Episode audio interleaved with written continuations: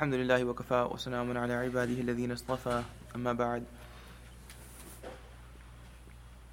The next hadith, the next uh, dua of the Prophet ﷺ that we're going to cover today is a short dua, uh, just really three words. And it's a dua that a person should recite when they see another Muslim happy.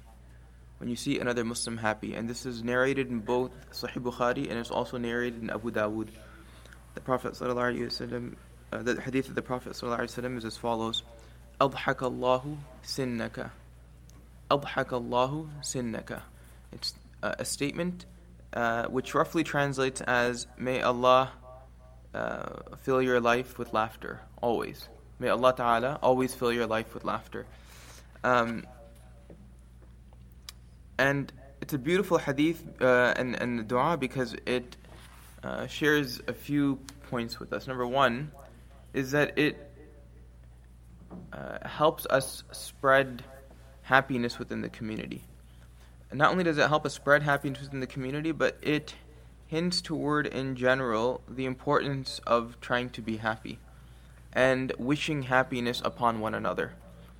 Right? So, for instance, when a person is happy or they're smiling and you see this, another person, you see this, and that at that particular time they're happy, right? That's usually how they're expressing their they express their happiness because at that moment in time they're happy. But there are times when a person is happy, there are times when a person is sad, and this this up and down, you can say roller coaster of life often promotes this. Sometimes a person for instance, is afflicted with a difficulty, and for a period of time they're sad, and it's not easy bearing that difficulty. So when you see a believer and you see them smiling, you want that for them. To, you want that to be their case indefinitely. You see them happy, you want them to be happy. You want them to be happy in this life, and you want them to be happy in the hereafter as well. And uh, similarly, sometimes it's for something that afflicts a person, sometimes a difficulty befalls a person. Sometimes it's not even that. Sometimes it's just a chemical imbalance in the brain, and, and for whatever reason, that happiness is taken away from a person, and then there, there's sadness and there's grief. And it's difficult to bear often for an individual, and it's difficult for the people around them to have to see them in that state as well.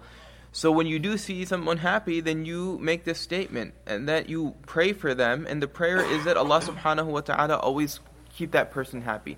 And in general, that Allah subhanahu wa ta'ala always keep every member of the ummah of the Prophet sallallahu alaihi wasallam happy.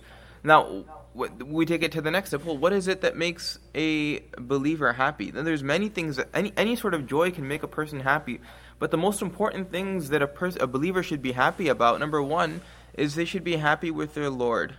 They should be happy with Allah subhanahu wa ta'ala. I mean, truly, if you were to think about it, no matter how difficult a person's situation may be, no matter how challenging it may be for them, if a person has Allah subhanahu wa ta'ala in their life, then looking beyond all of the sadness, there's ultimately going to be happiness for them. And a person should be happy with the Prophet ﷺ as their uh, as their Nabi. Because ultimately, the greatest blessing, as was explained earlier in the khutbah, the greatest blessing that we can ever, uh, um, the greatest blessing that can be bestowed upon us is the blessing that we recognize, uh, that, that, that we recognize Allah subhanahu wa ta'ala and that we have been chosen to be a part of the Prophet ummah. And uh, that we have Islam as our deen that is what we should be pleased with as well because uh, iman is, is a ni'mah and it's something that we don't take for granted. And these three things in concert or in combination are ultimately what's going to take us from this place of turmoil into the place of eternal happiness. So if in a person's future they're able to foresee, or with certainty they know that inshallah, if I remain firm on this deen, if I remain firm on the teachings of the Prophet, and if I remain firm in my belief in Allah subhanahu wa ta'ala, then ultimately I'll be placed in a, in a, in a, in a state or a state and a place of eternal happiness, then that should bring happiness to me in this life as well.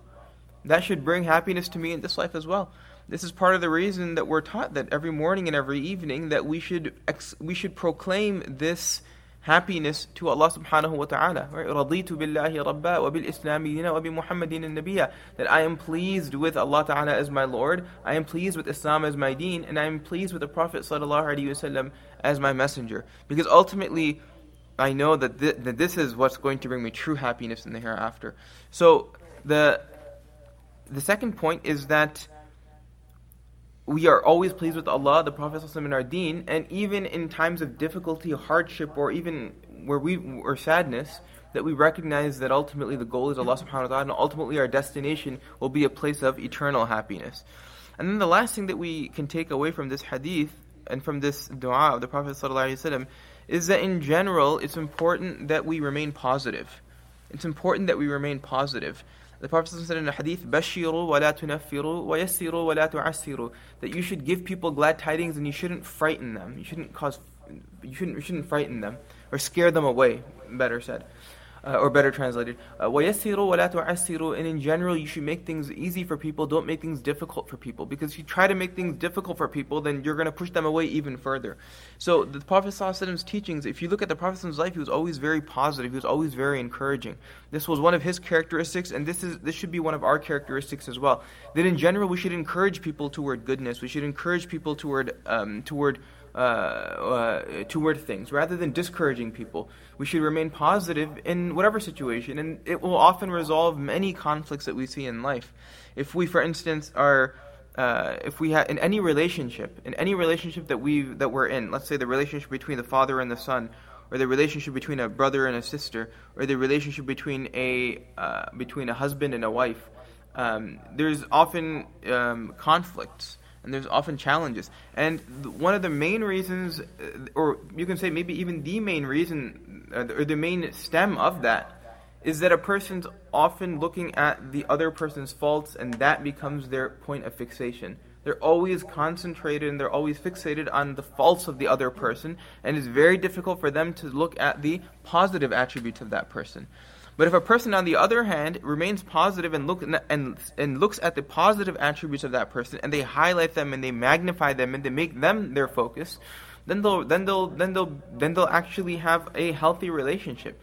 For every one negative attribute, a person has ten positive ones. Yet, because of the way our nafs has basically taken over and consumed us, we highlight that one negative attribute in our parent or in our in our wife, in our spouse, in our children, and then we completely neglect and ignore the other 10 attributes that are positive about them. This is a this is what this is one of the tricks of shaitan, and this is one of the tricks of our nafs.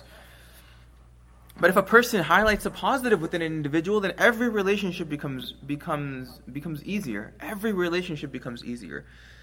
So this is also what we're being taught, what's being highlighted, that in general we should look at the positive in people. Everybody has something positive about them. It doesn't matter how uh, di- how distant they may appear to be from Allah or how distant they may appear to be from society, there's always something positive that you can pick out and highlight within a person, and you should highlight that, you should encourage them with that as well. So the Prophet ﷺ said in this dua that when you see another believer happy, number one, you should feel you, it should make you happy as well, and you should make this statement: "Allahu sinnaka, Allahu sinnaka." May Allah Taala keep you happy always. May Allah Taala always keep you happy and protect you from grief and sadness and difficulties and things that would uh, that would be harmful for you both in this world and the hereafter. May you keep smiling. You know, may you keep smiling. Uh, may you keep may you keep your state that, you're, that, that, that I see you in at this present moment. So may Allah subhanahu wa ta'ala grant us the tawfiq to learn this uh, dua and, and practice it whenever we can. May Allah subhanahu wa ta'ala keep us happy in this world and keep us happy in the hereafter. And may Allah subhanahu wa ta'ala allow us to see the good in other people and highlight those attributes rather than focusing on the, the weaknesses. وصلى الله وسلم على سيدنا محمد وعلى آله وصحبه أجمعين برحمتك يا أرحم الراحمين إن شاء الله